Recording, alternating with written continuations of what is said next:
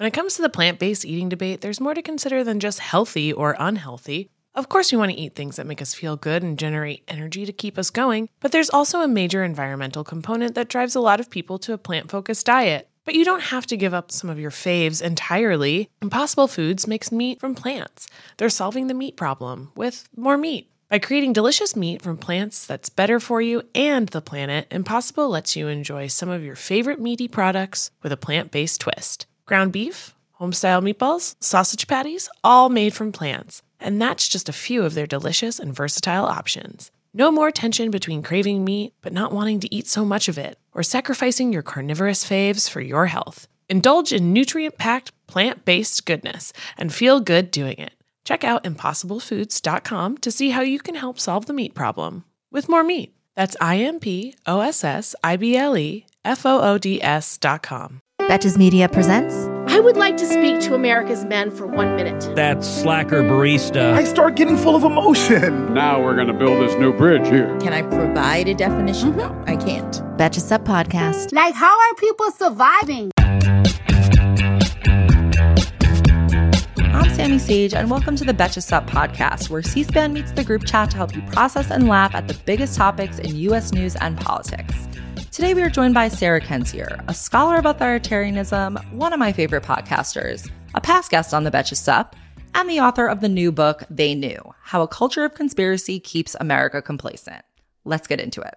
Welcome, Sarah. I am so excited to be talking to you. Congratulations on the new book. I was, I really loved it. So, welcome back. Oh, thank you for having me. Of course. I my first question since I don't think we've spoken to you since mid pandemic. How vindicated are you feeling on a scale of 1 to 10? well, I mean it's the worst kind of vindication, you know, when you predict that something bad is going to happen, in part because the people who are going to do the bad thing have announced it publicly and nobody uh, seems keen on stopping it. And then it, it happens. Uh, and then there's no repercussions for it. That's a, that's a pretty awful feeling. Um, and I don't think, um, unique or alone. You know, I, my field of expertise is uh, authoritarianism, corruption, etc. Um, I think I'm there with the climate scientists, with the epidemiologists, and you know all the other people who are the no ones of uh, no one saw it coming. Oh, I, lo- I love that line in your in your book. So let's let's get into your book. You wrote you wrote a your third book, They Knew, and your topic is sort of the mixing of the idea of criminal conspiracies, like in the legal mm-hmm. sense, with the propaganda messaging around conspiracy theories and sort of the two ways, the ways that these two things interact to sort of cover up for the other. Right. So what what made you pick this as the as the topic of your book? Cuz you talk about a lot of stuff. You really could have picked a number of topics.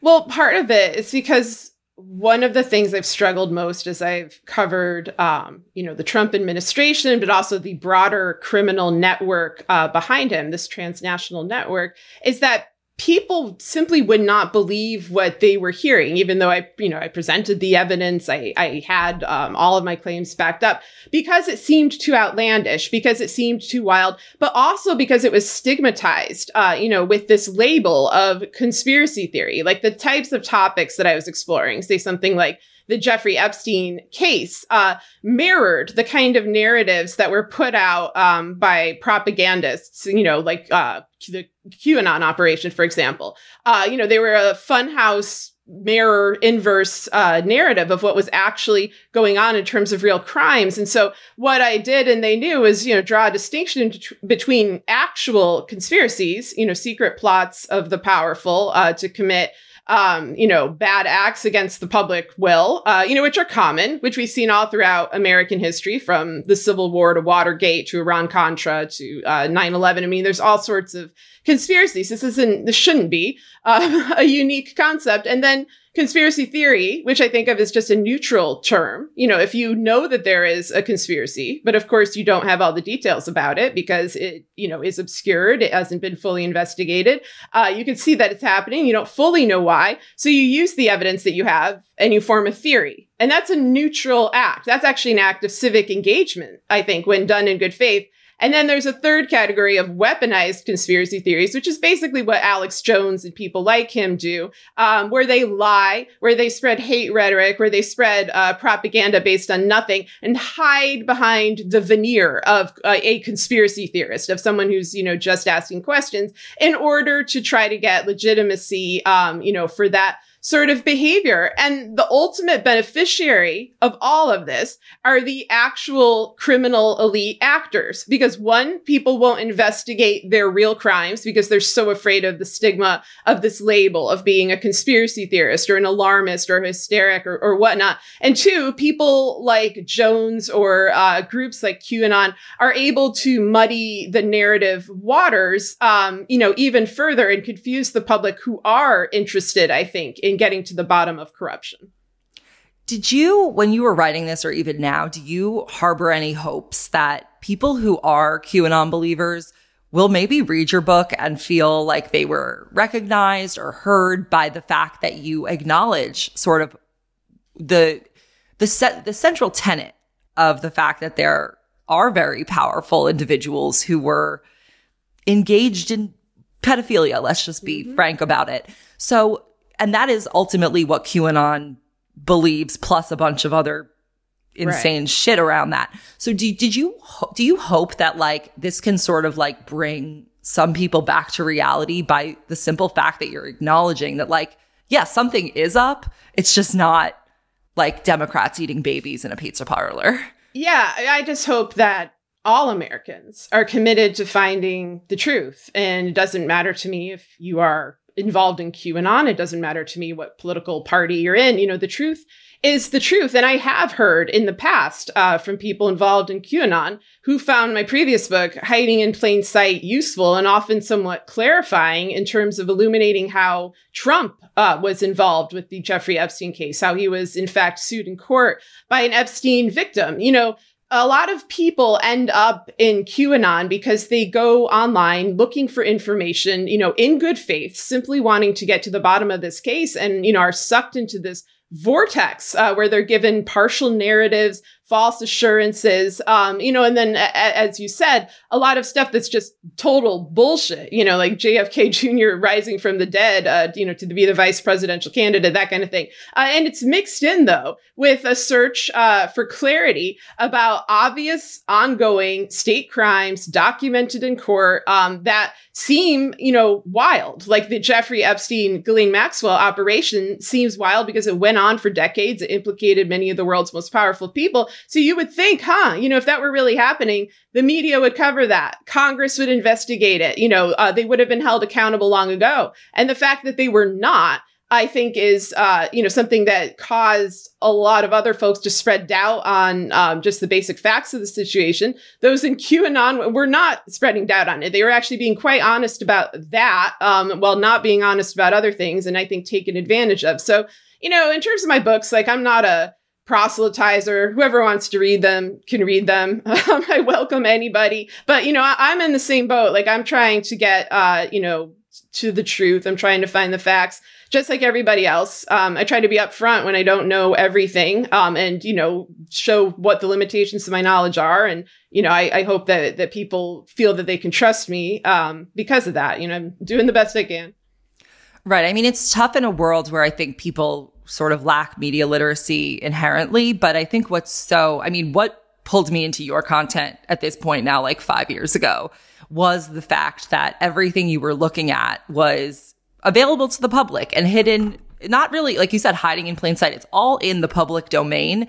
And I think that is what is so frustrating and really does lead to the distrust because we're talking about very real corruption. And like you said, I think people who are you know, curious or conspiratorial, or they would be dubbed as conspiratorial or alarmist. I think there's like a wariness that is, is fair because there is a great deal of corruption, especially, and I mean, that's obviously been increasing over the decades, but something I think that is little appreciated is the idea that corruption is, is a kitchen table issue. I think people see it as like, oh, it's like this obscure thing that's making some random person I've never heard of wealthier, but it's not actually affecting like a regular, the average person. Can you talk a little bit about how corruption that we don't see actually affects like the day to day lives of regular people? Yeah. You know, this is the real trickle down economics is corruption. Corruption actually does trickle down um, from the top to the bottom corruption is a kitchen table issue and it's rotting the food that we eat. I mean, you see this in multiple giant industries. You see this in the fossil fuel industry. You certainly see it in the opioid uh, industry. You know, the, the Sackler family and the crimes that they perpetrated. And all of that contributes, um, you know, to an environment of distrust. I think it's one of the main reasons people were hesitant to take the vaccines. It wasn't because they thought Bill Gates was going to, you know, microchip them or something. It was because they'd seen what big pharma does. They'd seen uh, these lies uh, play out in the past, um, you know, and no resolution for them. And in terms of, of political corruption, you see it through dark money, the inability of regular folks to engage in the political process, uh, to participate because they, they lack the, uh, you know, entry fee. You're seeing that increasingly uh, through multiple you know, pay to play kind of professions and industries of influence in media, um, in policy, and so forth. And it, it's like the corruption at this point is so entrenched that I think Americans just think of it as the way of life, you know, especially if you were born, you know, as I was, like if you're a child of the Reagan 80s, you don't remember uh, a lot of the, the policies that were there to check corruption, uh, to, you know, try to prevent rampant income inequality to try to prevent uh, you know propaganda you know stations from uh, existing on the airways. You know there, there were things in line to try to i don't know like level the, the playing field a little bit uh, make it more fair. They've been gone for so long uh, that, that i think people have a you know an expectation that this is just the way it always has been always will be um, you know and, and should be. And un- unfortunately our politicians uh, contribute to this. You know, you see this with the um, stock trading bans that the Democrats, especially Pelosi, you know, they want to be able to uh, trade stocks. They want to profit off their position. That's the the de facto, you know, mode of thought, and it's incredibly alienating uh, to the American public. You know, everyone likes to divide things into a Democrats and Republicans, but you know, the truth of the matter is half the country doesn't vote. Of the half that does, half of them are not in a party. And I think it's because corruption in this sense is a unifying issue and that we're all sick of it. We're sick of being disenfranchised uh, as a nation. It's sadly, you know, I think one of the few things that's holding uh, Americans together right now. Yeah, I think th- I think that is a good point. I think about, you know, even the way people sort of conduct business. You know, when you're when you're coming out of college and you're getting your first job, people say, "Oh, connections are everything." And that's sort of like held up as a good piece of advice and not sort of a fundamental potential problem it, if you take that to the wrong, ex- you know, the the furthest extent, which I think in a lot of cases we have. And I mean, you talk about this all the time how hard it is to be a journalist who's not in the DC or the New York or the, you know, California bubble and have that access. And you've mentioned, you know, I countless times that Robert Mueller eh, years ago gave a speech speaking about the crime trifecta and sort of the overlap between government and organized crime and business. And when he had the chance to prosecute it, or even, you know, when he was, you know, doing the Mueller, the Mueller investigation, he kind of backed down. Do you feel that, that these bubbles on the coast particularly create sort of a compromise situation for almost anyone involved just simply by nature of like their personal overlap? Oh, absolutely. I mean, this is one of the reasons we have a gerontocracy is because it's the same people, quite literally, over and over from the 1980s onward. You know, you see this with Stone, Manafort, uh, Trump, Bill Barr, etc. You know, the villains of my childhood are now the villains of, of my children's life. Um, you know, in terms of uh, whether it's, uh, you know, limited to the coasts, it's certainly not. You know, I, I think a huge problem is Wall Street uh, in DC, you know, it's these centers of power. And then they come to places like where I live and, you know, buy us out and strip us down, uh, you know, and, and, sell us for parts. That's what they've been doing to St. Louis, to Cleveland. I mean, this has been going on a long time. And I think it's spreading uh, nationally. So if you're on a coast, you're certainly no more protected. Uh, the only people who are protected are a very rarefied uh, class of individuals. And you know, when it comes to Mueller, the, the speech you're referring to, uh, the evolve the evolving organized crime threat, is one he made in 2011, where he very accurately said that the greatest threat to Western democracy is the merging of white collar crime, organized crime, and state corruption, and that the villains we should look for are not, you know, goons like the Sopranos or something, but you know, very uh, prestigious, wealthy men and in suit and ties men, much like himself. And then, of course, as you noted he went on to do nothing about that. And I do think that one of the reasons is because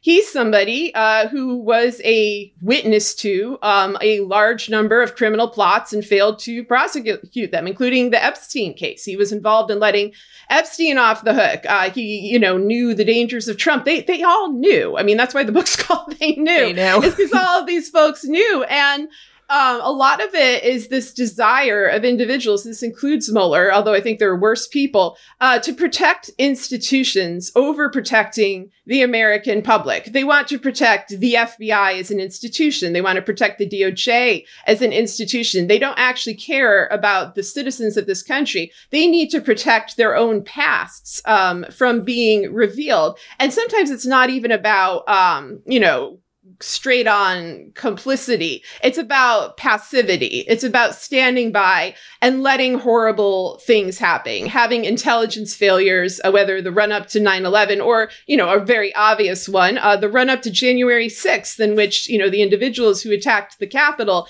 planned the attack uh, on the internet, you know, said where they were going to stay in hotels, made matching t shirts. And you had, you know, Michael, Michael Flynn and uh, Roger Stone and Lin Wood and all these others, you know, outwardly saying, this is what we're doing. Here's the date. Here's the place. Be there. Uh, and then you have the FBI being like, you know, yeah, I, I can't, I can't find anything about that. Um, you know, in a normal country, um, that would pro- provoke instant outrage from Congress. They would want to know, you know, why did the FBI fail to stop a plot that, you know, large parts of America, you know, anyone who's really paying attention knew about for months in advance. And certainly we all saw it play out on television. But instead, they're very passive as well because they also saw the plot unfolding and they decided to for whatever reason, uh, not intervene and allow the Capitol to be attacked and allow people to potentially in Congress pot- potentially be assassinated and you know allow people who were there uh, to die. So you know um, the lack of seriousness with which that is treated is uh, is frightening to me. That's the kind of thing you do when you don't care whether your country is going to exist in the future. Right. There was an anecdote in the book when you were just talking about on January 6th, where, you know, your, your husband and your kids were like really wrapped by it. And you were like, kind of like, Oh, are you watching the, the insurrection? I felt similarly that day. I remember feeling like, Oh, wait, like I, I was kind of just like working as usual with the news on, you know, and I, and I, everyone else's reaction to it was what surprised me mm-hmm. because I was like, Oh, like this is important. Sometimes when you're like, so when you are think, thinking about this all the time, you don't realize like what, what will cause a reaction in other people. And just, you know, reading about how you felt, you realized how desensitized you were to like the, this lack of surprise.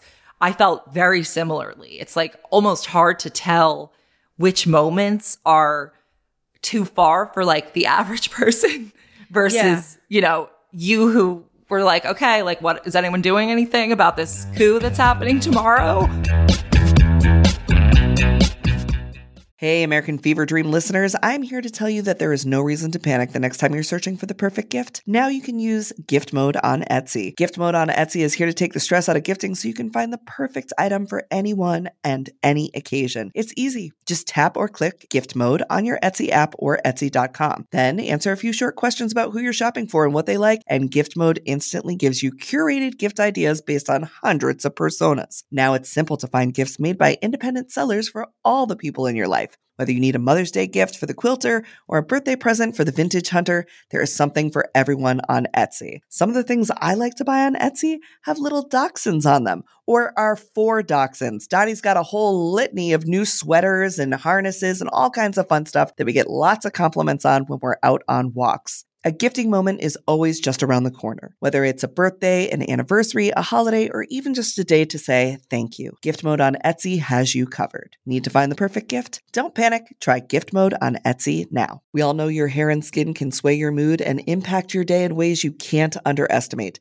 Sometimes what starts as a bad hair day quickly turns into a bad everything else day. I'd never found beauty products that really understood my needs, but ever since I switched to custom hair and skin routine with Prose, I've noticed so many benefits healthier hair and skin. Yes, but beyond that too. Since I started using Prose, I've noticed consistently healthy hair. Even with all I put it through with the heat tools and the hairsprays to get this pompadour sky high, it smells great, it looks fancy on the shelf, and I like that it has my name right on it. This formula is made for V. Prose is made for people, not hair and skin types. Personalization is rooted in everything they do, from their in depth consultation to their made to order model. From millions of possible formulas, only one is uniquely yours or mine. And Prose isn't just better for you, it's better for the planet. They're a certified B Corp, cruelty free, and the first and only carbon neutral custom beauty brand. They even have a review and refine tool, which learns from my feedback and adjusts my formula to keep up with the seasons and changes in my life. Prose is so confident that you'll bring out your best hair and skin that they're offering an exclusive trial offer of 50% off your first subscription at prose.com slash feverdream. So get your free consultation, then 50% off at prose.com slash feverdream. That's P-R-O-S-E dot com slash feverdream. Another piece that I thought was really interesting in your book was the concept, and you sort of just touched on it, of respectability politics. And I think we talk about that a lot in the context of like systemic racism and, you know, equity. But, but you also talked about how this is a shield for corruption in a lot of ways. Can you sort of elaborate on how, how respectability and of, of our politicians masks you know, the truth from coming out? Yeah, this is what they cling to to either justify their own inaction or to justify uh, and hide uh, the corruption of others. You know, you see this with various, um, you know, Trump appointed officials, like Bill Barr, for example, you know, was known as the cover up general going all the way back to the 1990s. He was known as someone who was corrupt, uh, who would, you know, cover up uh, Republican crimes to the point that even William Safire, a conservative, had identified him as such. When he came back in 2018, all you heard is, oh, he's an institutionalist. You know, he's a good guy. He's going to clean everything up. You know, he's very respectable. Like that is respectable to them is just, you know, wealthy, lives in DC, and has a history within some sort of uh, storied institution. And they have the idea that the longer, you know, the amount of time you spend within an institution or within a field, that somehow makes you more immune from corruption. Whereas sadly, um, it, it, makes you more likely to participate in corruption because you've either witnessed uh, corrupt acts or, or, you know, have been benefiting from them yourself for such a long time. So there's a desire to keep the circle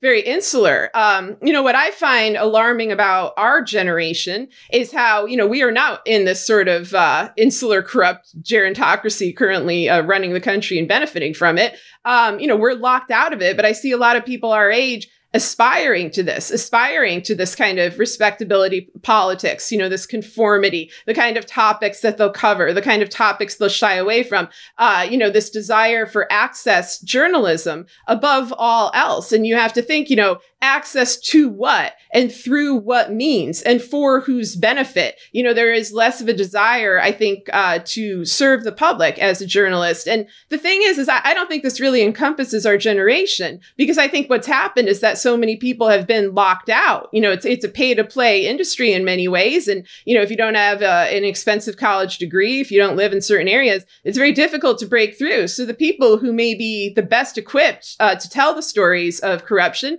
are often the least likely to get in there, which is of course uh, how the corrupt people want it. And then you have this, uh, you know, generation of uh, you know millennial Gen X sycophants uh, who, you know, are kind of buttressing uh, this overarching uh, you know, group of individuals. And it's a, it is a sad state of affairs. I mean, everybody deserves better than this. You know, Americans deserve to be better informed. Uh, we deserve to actually get rid of the corruption at play, which historically is required, um, you know, a, free press. And in a way, it's like, it's self sabotage and, and self surrender, um, on multiple levels. Yeah, you you perfect you made a perfect segue to the next thing that um I really wanted to talk to, which is really how the you know the impact of money on journalism has limited what people are able to access. And you alluded to it earlier with when you said, you know, nobody saw it coming. No one saw these things coming. And that really is just an admission of who the speaker considers to be nobody. What do you think qualifies someone as somebody in this, in this day and age? How would you, uh, I guess describe like what demarcates the line between somebody and nobody? I mean, to me, there is no line. We are all somebody. No, no uh, not to you. I mean, no, no. I mean, we I live mean, in a society. Yeah. yeah. To them, you know, I, I, think in many ways it's the traditional historic demarcation point that uh, has been there since the foundation of the United States, which is white, wealthy men, and then you know you can go down from there to people who have uh, various levels of uh, you know of privilege or access or power. Um, you know, women have less power than men. Uh, you know, black people have much less power than white people, so on and so forth. This is baked into, uh, you know, the founding of this country. So in a way, um, this isn't new. You know, what frustrates me about the phrase "nobody saw it coming" is that people who are in the direct line of fire of a proto autocratic regime always see it coming because they need to see it coming for their survival. And you saw that in 2016 when people were debating, you know, could Trump win? And if he wins, will he be, um, you know, withheld by, by checks and balances? And the people who predicted this outcome, you know, were Black Americans, Native Americans, Muslim Americans, uh, you know, Latino Americans, gay and lesbian Americans, like everyone who Trump and the right wing had targeted and you know spouted inflammatory rhetoric and planned persecution persecutory um, policies about, they all believed it could happen because this is not some abstract notion. This is their history. This is a history of their lives, their ancestors' lives that already had happened. So of course it could happen again. Um, but you know, it, it was dismissed as paranoid or conspiratorial. Um, you know, I think we're not uh, paranoid enough. You know, I saw, I don't know, it was a few months ago, I think Webster's on Twitter put out a word that I didn't know, which is pronoid. It's the opposite of a paranoid person. It's somebody who's so credulous and so optimistic and who naturally, uh, you know, believes that things are going to turn out fine. And I think that that's the kind of uh, society that we're living in and encouraged to be part of. You know, it's this toxic um, positivity. It's this trust the plan mentality. And the folks who who don't trust the plan the folks who you know have some uh, critical inquiry going on for the sake of their own survival are often the ones who who the wealthy and powerful will label as nobody so that their claims are dismissed. Right. I mean i think it's sort of i mean everyone i follow on twitter saw it coming. So yeah. it's it seems absurd. But um so let's say you were advising like a major media outlet on how to I guess, speak about widespread corruption and complicity from parties that they inherently trust. And let's say they were going to listen to you. How would you advise them to go about explaining this and then rebuilding the trust that they have to admit that they had broken? Yeah. I mean, what's interesting is back in 2016, 2017, I was asked this a lot by the mainstream media, you know, because Trump had won and they wondered, my goodness, you know, how did we not see it? What have we done wrong? We must ask this authoritarianism scholar from Missouri. Uh, but that was a fleeting, fleeting interest in terms of actually improving things. You know, they know what they need to do. Uh, you know, they know they need to revive local news, for example. They know that people have networks of trust based in their communities. They know they need to be more straightforward in their language, call a lie a lie, call a crime a crime, uh, not, you know, buckle to access journalism, not withhold uh, vital national security information in order to sell books. You know, we have the situation now where the people who um, often commit the crimes are the ones who then document the crimes in a book deal. You know, there's an incentive to do this. It's extremely lucrative. Meanwhile, uh, you have people like me a journalist actually out solving the crimes. And I'm not saying this like I'm some sort of super sleuth because these are very easy crimes to solve when the perpetrators confess to them on national television and on social media. You know, it, it doesn't uh, take a lot, but nonetheless, it takes the will to actually just simply say what has happened, what is observable in the public domain. And I've been willing to do that. Our officials have not. So the roles have really been inverted and it's gotten much worse. Like, I don't see a great interest in our national media to remedy this problem. You know, another thing I recommended they do is talk to journalists from authoritarian states, uh, you know, from kind of mafia states, uh, you know, like Russia back then at the time, which has now moved uh, more totalitarian, um, you know, and see like how do they conduct journalism in these conditions? Like, what what do they think the purpose of journalism is? It's um, it, it's very frustrating because I think that they just were playing lip service uh, to the issue, and and they don't actually want it to change because it's it's beneficial for them to remain in their places of privilege and wealth. And any uh, real, uh, you know, journalistic investigation of corruption is going to threaten their own positions. So they'll just kind of acknowledge the problem without actually doing anything to fix it. Right. That that's what I think is sort of the one very unique thing about very wealthy people and companies is that if you know that they have unlimited funds and they choose not to do something mm. or to do something, you know that that was a clear priority. It was not driven by a resource issue. It was not driven by an access issue.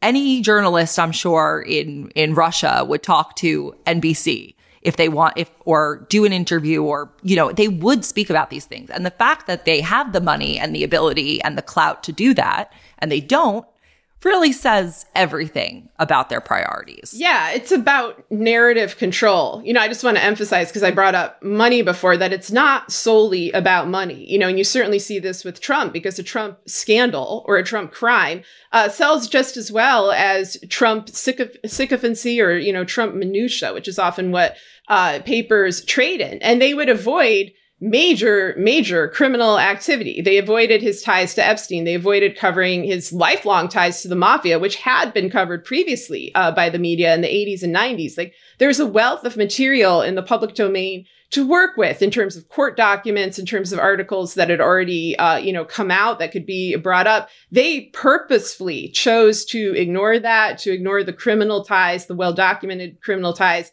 of his immediate network, uh, people who were later indicted, like Manafort and Stone and Bannon, and so forth, um, in order to cover up crime with scandal. And that's not about making money. They'd actually make a lot more money if they would dig deep um, into this criminal network, uh, you know, but they don't want to do that. They want to maintain narrative control and they want to protect uh, this these elite criminal players. And for what reason?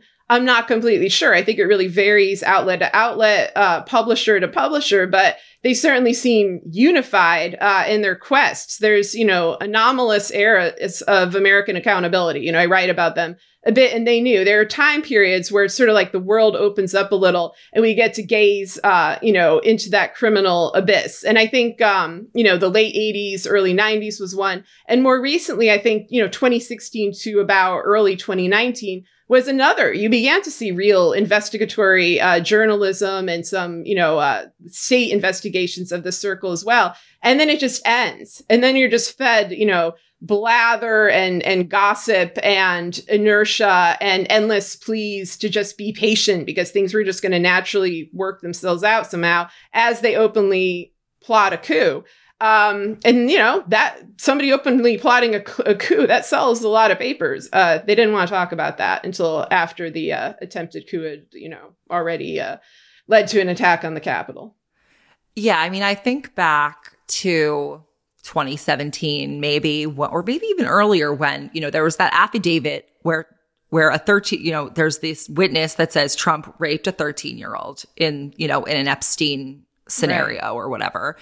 And that was barely ever talked about. I remember posting that on my own like Instagram story and people being like, what is this? Like, how did you find this? Is this real? It's like, yeah. And, and it's a little sad that, um, me, a random girl on Instagram is like the one mm-hmm. informing people when this is not in the major outlets, or if it is, it's, it's not central in any way. Yeah. Um, you know, maybe a commentator will mention it if, but that's not under the control of the you know, the outlet. But speaking to your point about money, I'm glad you brought that up.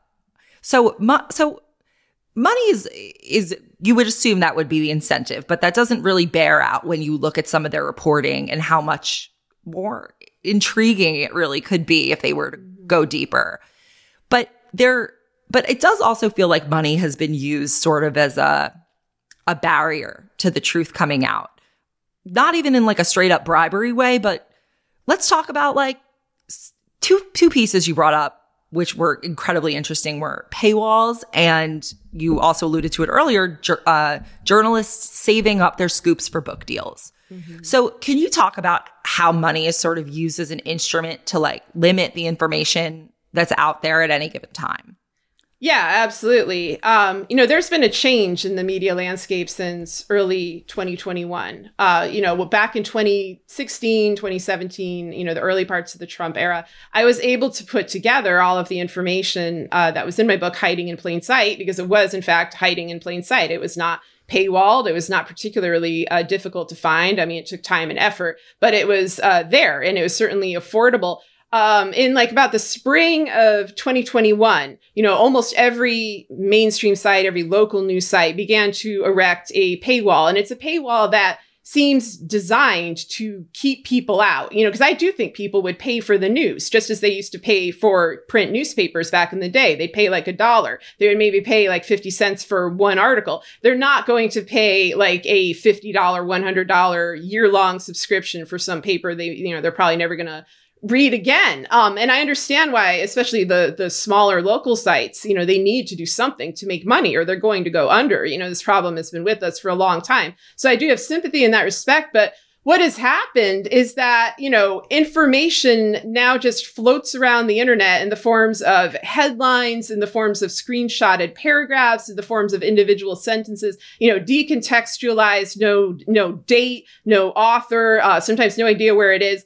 And meanwhile, as that's happening, as you're getting partial truths uh, from the paywalled world, disinformation is free. You know, uh, Fox News is free. Like Facebook memes are free. Uh, Nextdoor posts are free. And so people during a time of enormous trauma and crisis, you know, not just, uh, you know, rise of autocracy threats in the capital, but a pandemic are trying to get information about all of these, um, you know, a- atrocious happenings from very unreliable places because they simply cannot afford to get them elsewhere. And that is terrible for democracy. It is terrible for uh, society. Um, you know, but I think it kind of shows a world of, journalism in which the journalists are writing much more for each other and for their corporations than they are to inform the public. I mean, I think this is particularly true with, with COVID information. I often struggle to get basic information now because it's paywalled. You know, there'll be some headline like, you know, the one thing you need to know to not get COVID this year, and not from some tabloidy site, from like, um, you know, a like the Guardian or something like that, and and I can't get to it. And I'm thinking, well, you know, should I pay to know what thing is going to kill me? And I'm like, no, you know what? Never mind, because you know the time it doesn't bear out anyway. I'll find it somewhere. Maybe, maybe I will, or maybe uh, you know that'll be what ultimately leads to my demise. You really don't know. And then the other thing that's happening is the world of book publishing basically being used, I think, as a tacit um, NDA. You know, NDAs are how Trump and just, you know, kind of high power mafia networks in general uh, function to silence uh, witnesses or victims of their crimes. You know, they, they sign a document, they get a payout, and so on. The book publishing industry is essentially functioning that way because people know that they can work with the Trump camp, they can witness uh, a multitude of horrific things. And as long as they write a narrative of it that emphasizes scandal over crime that doesn't delve deep, that doesn't give history, that doesn't give context. It's just sort of like a, you know, tabloidy first person account, like my time working with, uh, you know, Melania or whatnot, um, that they will get rewarded, that it is lucrative, that they will get a book deal. And this is also, this mentality is transferred not just for people who work uh, within his campaign or administration, but into people, um, you know, working for newspapers where despite the paywall, they don't seem to see uh, the point of articles as getting people to read them. You know, it's just they're putting out filler and then waiting for the day the book arrives that tells you the news of a year, a year and a half ago. And that is incredibly uh, damaging to democracy and unbelievably beneficial to not only um, elite criminals, but to the failures uh, in the DOJ and the FBI and other institutions who refuse to act and who bank on inertia and who bank on us forgetting what happened in real time and lacking a sense of urgency. All of this contributes to a sense. And I, I see this when I talk to people who like Trump and they vote for Trump. They're like, well, you know, if this was really important, the media would cover it right now. You know, uh, the government would be after them. If this was really an attempted coup, uh, the DOJ would would have struck immediately to make sure it didn't happen again. You know, I've seen people over time change their minds. You know, they start out thinking Biden is a legitimate president, but because of the combination of, you know, right wing propaganda and inaction toward people who committed the worst attack on the Capitol since 1812, they start to think, well, wait, it couldn't have really been an attack because if it were, people would do something. And I saw the same thing with the Mueller probe. I saw the same thing, you know, with a lot of really obvious state crimes. That inaction is a gift. And the, um,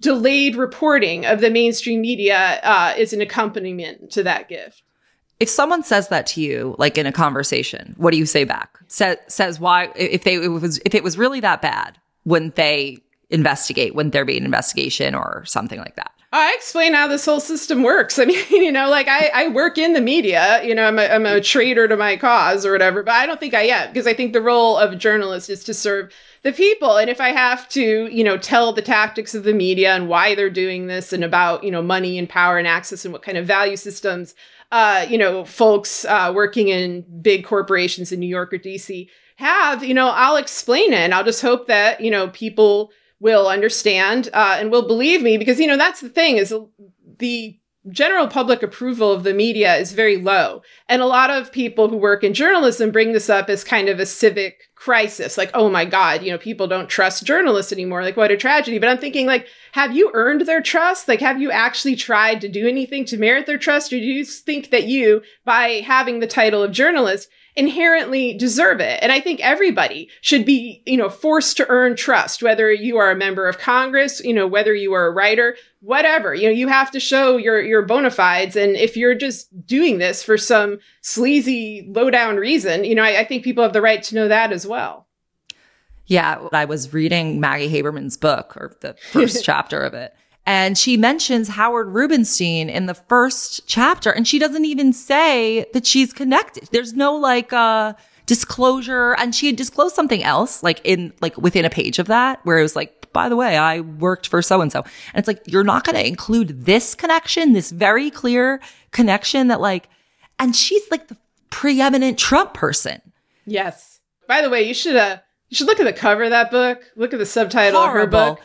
Look at look the at cover the is like of my book. glorifying. It's like glorifying it's glorifying, him. but it's also like literally almost the exact same subhead that I saw it. I like did like a triple take that I had on hiding in plain sight. I did like a triple take. I can't remember what she did. I had the invention of Trump and the erosion of America. She had like the creation of Trump and the breaking of America. I, I don't know. It was something I'm sure she knows. I have it on my Kindle, which I have It here was in like- case I, mean, wanted to. This is another um like funhouse mirror moment. But yeah, I'm glad that that you brought that up because I have not read it and I was very curious whether she was going to address the fact that her mother, you know, worked for uh, Howard Rubenstein, who is, you know, a power broker, preeminent PR man uh, for Trump, for Kushner, for Epstein, for Adnan Khashoggi, a major figure in the Trump world, and for Rupert Murdoch. And, you know, that matters. The, the Trump fold, the immediate people within it are close family friends of the the Haberman family. You know, that includes Giuliani. It includes Roger Stone. You know, Roger Stone used to wish her kids uh, happy birthday on Twitter. Like if Roger Stone knew when my kids' birthdays were, you know, I'd be locking up my house. But you know, we all do things differently. But yeah, she's a perfect example of that. And the thing is, is like just because you're born very wealthy and privileged and powerful and whatnot, it doesn't mean you have to write terrible books or commit terrible actions. Like look at Ronan Farrow. You know, he used uh, the situation of his birth, you know, his own privilege to expose a criminal network, you know, to, to talk about Me Too, to talk about Black Cube and so on. So, you know, sh- she had a choice. It could actually be a fascinating book if she actually were to investigate how Rubenstein PR truly worked. But to do that, of course, she would implicate her family. She'd implicate her mother. She'd implicate her own, you know, career path, um, going from that world to the world where her dad works at the New York Times. Um, you know, I, I try to, I, I don't like the pile-ons. I don't like the, you know, sort of mob attacks on her. You know, I, I think a, a lot of journalists face this and it's, uh, it can be frightening to deal with. So I certainly am not encouraging that, but I do encourage people to look back at her work, not just at the New York Times, but all the way back to Politico, because she was sowing the seeds of a Trump presidency all the way back in 2011. She was trying to make this seem like a plausible reality, and her main partner, and I stress partner, not source, in doing this was Roger Stone. And so there's a whole uncovered story here. And it's interesting to me the way the mainstream media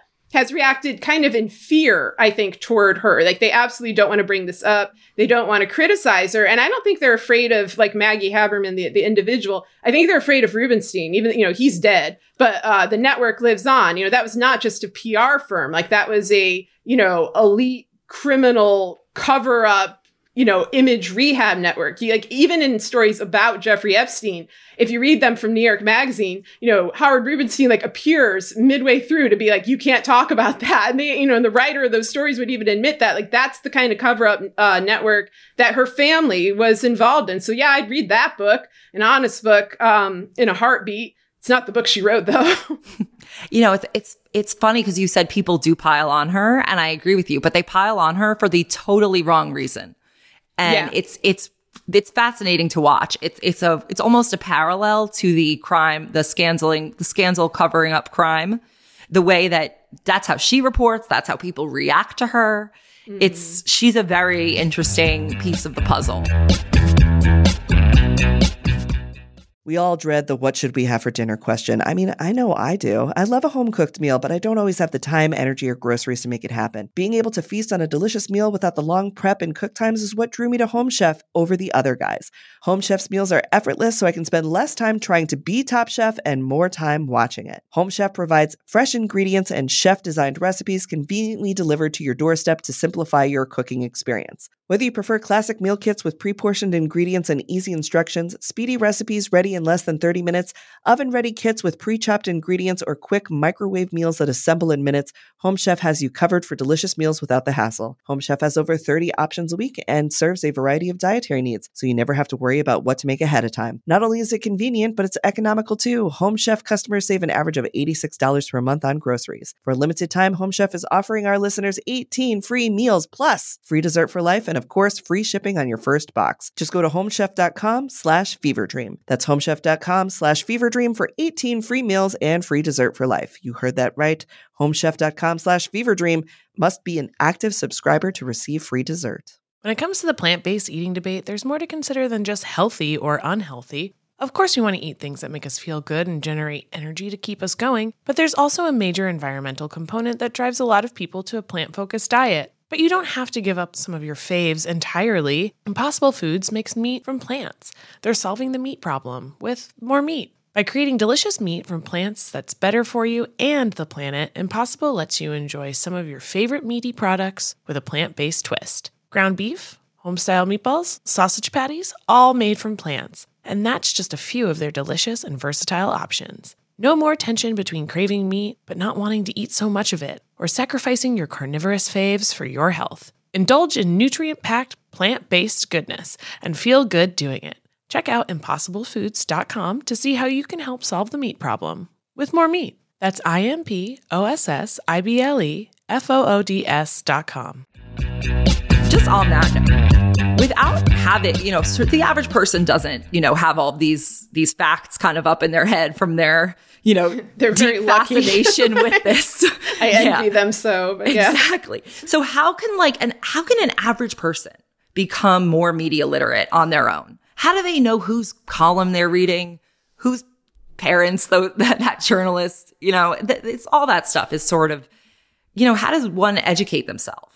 Yeah, I mean that's a great question and I feel like we're we're in a dark ages now because of paywalls, because of the closure of independent outlets, because of the elimination of a lot of investigative reporting teams who are doing good jobs. For example, BuzzFeed lost uh, their team, the closure of local news. Like it does lead people to be like, you know, where do I even look for news, you know, much less analysis of the news and, you know, who is accurate and who's not you know, the a benefit to our time is that you don't necessarily have to get your news from journalists. You can get it from historians, political scientists, people who have specialized expertise. Like if I'm, you know, analyzing the war uh, in Ukraine. You know, I look for people who've studied Ukraine for decades, who didn't just like find it on a map um, in February. So I think it's great that people like that are out, you know, writing for the public, hopefully not behind a paywall, answering the questions of the public. There are alternate sources of information, but frequently throughout this year, I felt like it is it is very difficult to uh, find out what's going on by watching the news on cable or reading it. Like I feel like I'm mostly kind of just scanning for propaganda and then comparing it with primary sources, you know, the statements from officials, court documents and stuff like that. Who the hell has time to do that? Like absolutely no one. I mean, this is my job. That's why I have the time, but somebody working a 9 to 5, uh, I don't know. I'm just hoping that there's some kind of um, you know, I, I, know I'm not the only person who has this frustration with how uh, journalism is going, the direction it's headed. I hope that there is a more equitable way to bring news to the public, something where they could, you know, click on an article for a very small fee, like under a dollar, purchase that article, like, you know, kind of iTunes style, how that used to work. I think that would really change things. The problem is, I, I don't think corporations want it, even though it would be popular and it, it would be profitable because it, it makes them relinquish uh, narrative control. And we're back where we were in, you know, the 2016 to 2018 era, where suddenly uh, a large number of Americans were aware of uh, corruption schemes and, you know, transnational organized crime plots that had been, you know, effectively hidden from them uh, for a very long time beforehand.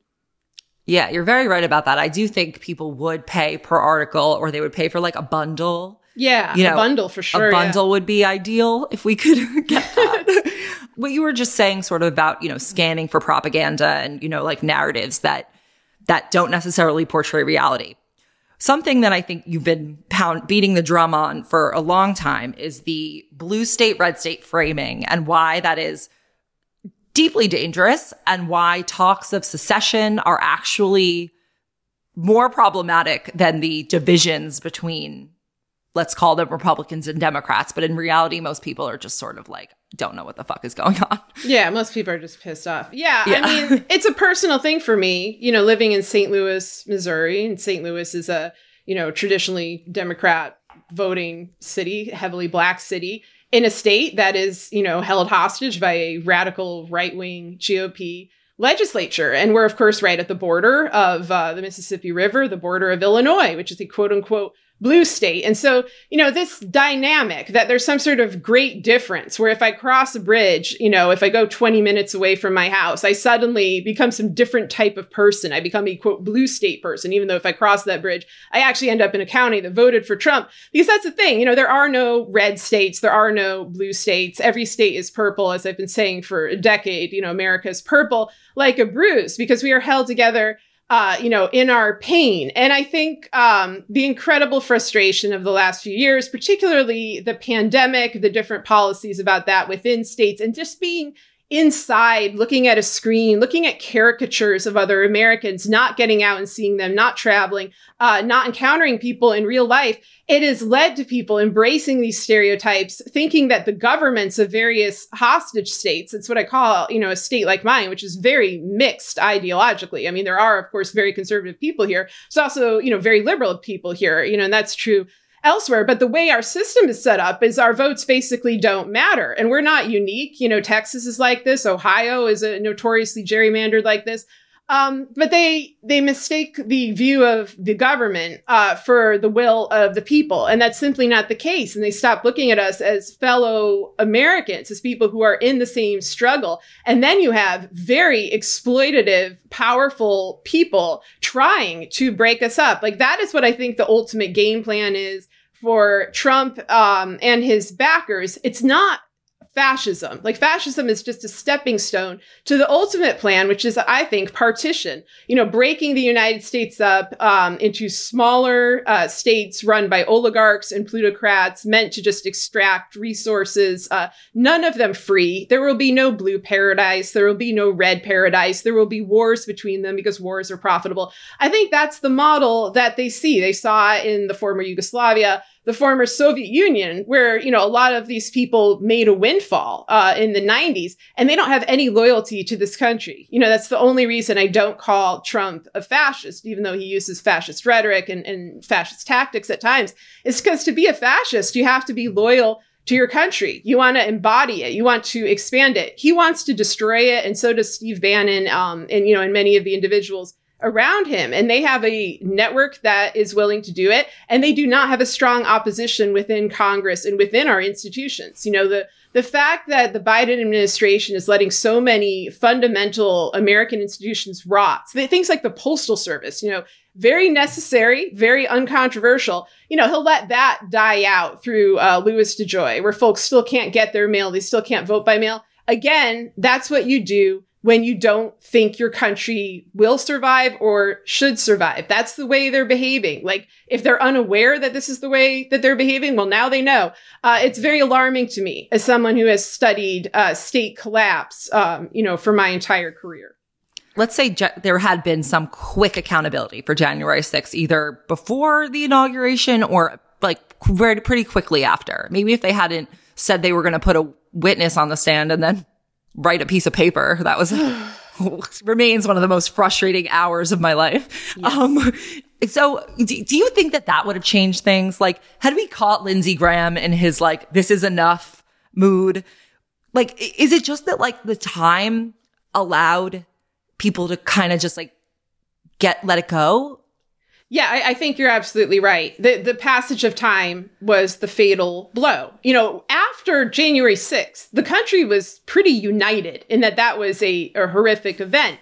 And many members of Congress were pushing for the second impeachment. Pelosi did not want to do it. That was clear at the time. There's now, of course, one of these delayed books uh, full of realizations that go behind the scenes and say, yeah, she actively tried to stop him from being impeached for uh, plotting a coup and an attack, which is a you know real interesting little piece of information there. But the thing is, is like Trump was never that popular. This right wing extremist agenda is not popular. Most Americans don't want this. There's always going to be a fringe that does. There's always going to be people whose minds won't be changed. But, you know, we are held hostage to the will of a tyrannical minority. You know, we see it with the Supreme Court as well. And they've been allowed, uh, you know, to get not just power, but sort of conferred legitimacy by the refusal of institutions to hold them accountable, which then makes it seem as if they haven't done anything wrong. I think if they had extended the timing of the uh, second impeachment, if it had gone on for months and months and months and dug into the entire background of the plot, you know, um, stop the steal, for example, is the slogan coined and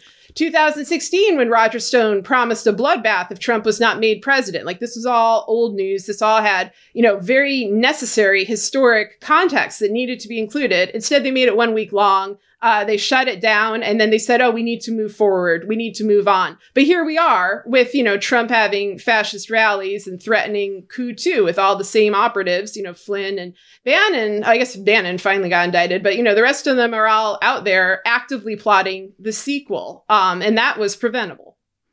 Yeah, I think it brings us back to the fact that Nancy Pelosi, Dianne Feinstein, they're all too rich. And part of the issue, part of the reason for that is that they are old and their money has been able, their money has multiplied in the stock market that they're able to buy from the stocks they're able to buy from their inside yeah. information. And like, they're just, they're too rich, honestly. Like they're too insulated and like they have too many connections and they don't want to feel awkward at their country club. And it's just, very frustrating to, it's like, we need a new, fresh generation. Yeah, it's it's very frustrating because like if you look at the two parties, you know, the, the Republican Party is much younger. Like they're training the future generation. And unfortunately, the future generation is like, you know, DeSantis and uh, Ted Cruz and, uh, you know, Marjorie Taylor Greene and whatnot. On the Democratic side, the most promising people are shut down and suppressed, um, you know, whether it's AOC or Katie Porter or others, people who understand policy, people who are good communicators. Uh, they're held back by their own leadership. Like this is a Vichy Democratic leadership. And until that changes, uh, we're going to be in, you know, much worse straits than we need to be. Because I do yeah. think there are good folks out there who could make a, a, positive impact on this. They're just not able to utilize the power they have because that power is uh, ceaselessly taken from them. Yeah, and really all you need is like a quick chapter on 1930s Germany, and the whole yeah. story is already there. But, yeah, unfortunately, um, unfortunately. Yeah. Thank you so much, Sarah. I so appreciate, you know, your book, your everything you do and just, you know, your voice and how you are unafraid to put everything out there. So everyone should check out Sarah's book. They knew if you are interested in the mix of cons- of government corruption, state corruption, corporate corruption. And if you are interested in learning how that leads people astray in their thinking, gets them following propaganda, please check out her book. It was really one of the most insightful reads um, in a long time. And Oh, thank, you so, much, for your time. Yeah, thank you for having me. If you guys like this episode, I have something that you are really going to like. It is the new morning announcements premium edition. It is called Extra Extra. In it, I am every two weeks going to be doing major deep dives, investigating topics that really don't get as much attention. You know, I love the corruption beat, the coup beat. I love looking into white collar crimes and seeing the things that they're not telling us, like that there's a colonial woman on the wing, perhaps. But really, it's a very fun show. It's about a half hour to 45 minutes every two weeks. And you can do a free trial if you want to see what it's like, see if you like it. You can find it under Apple Podcasts in the regular morning announcements feed. Or if you are a Spotify listener, you can find it by searching morning announcements extra extra and you can subscribe there to that specific feed where you can listen to both the morning announcements and extra extra. I know it's not the most user friendly thing, but I appreciate it. I appreciate any reviews, uh, ratings, shares on your Instagram story. And of course, we'd love to welcome you into the Geneva chat. If you are on Geneva, go to the Betches group chat and you will find the Betches Sup group chats in there. If you can't find it, feel free to DM me. I'll send you a link. Until the end of democracy, I'm Sami Sage, and this is the Betches Sup podcast. The Betches Sup podcast is produced by Amanda Duberman, Sean Kilby, Jorge Morales Pico, and Rebecca Sausmacat. Editing by Rebecca Sausmacat. Social media by Amanda Duberman and Bridget Swartz. Be sure to follow at Betches underscore sup on Instagram, Twitter, and TikTok. And send us your emails at suppod at betches.com. Betches.